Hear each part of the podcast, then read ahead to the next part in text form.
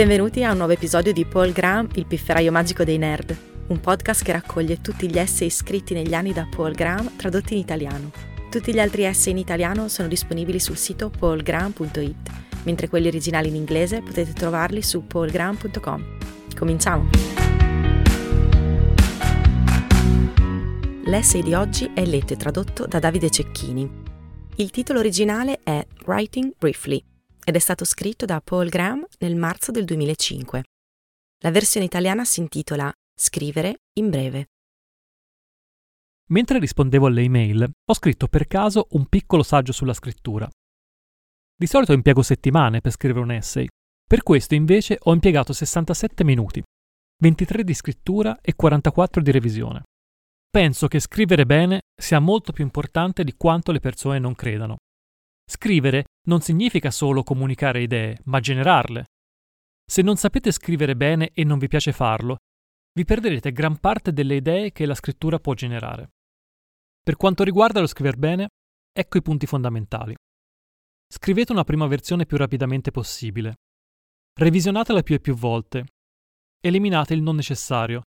Scrivete in modo colloquiale. Sviluppate un sesto senso per la cattiva scrittura così da correggere la vostra.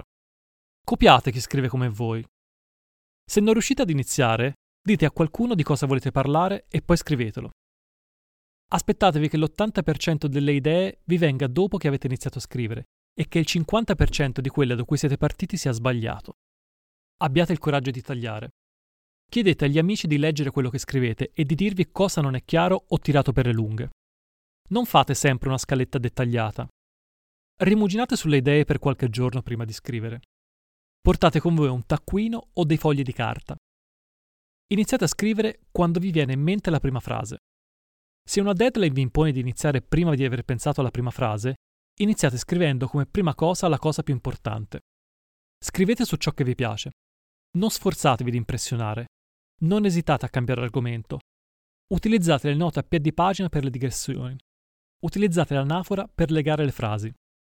Leggete ciò che scrivete a voce alta, per vedere A. dove vi bloccate su passaggi strani e B. quali siano i passi noiosi, quelli che avete paura di leggere. Cercate di raccontare al lettore qualcosa di nuovo e interessante. Lavorate dandovi del tempo. Quando ricominciate, iniziate rileggendo quanto avete scritto fino a quel punto. Quando finite, mettete da parte qualcosa di facile da scrivere per ricominciare. Appuntatevi note in fondo al file per altri argomenti di cui vorreste parlare. Non sentitevi in dovere di dover parlare a tutti. Scrivete per un lettore che non leggerà con la stessa attenzione con cui avete scritto, così come le canzoni pop sono mixate per essere ascoltate da una radiolina. Se scrivete qualcosa di errato, correggetelo immediatamente. Chiedete ad un amico qual è il passaggio di cui dovreste vergognarvi di più.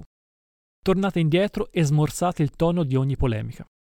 Pubblicate online, perché avere un pubblico vi spingerà a scrivere di più e quindi ad avere più idee.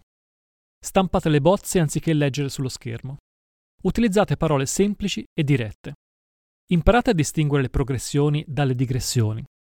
Imparate a capire quando siete in chiusura e, quando ci siete, chiudete. Grazie per aver ascoltato questa puntata di Paul Graham, il pifferaio magico dei nerd. Trovate tutti gli articoli di Paul Graham tradotti in italiano su paulgraham.it e gli originali in inglese su paulgraham.com. Alla prossima!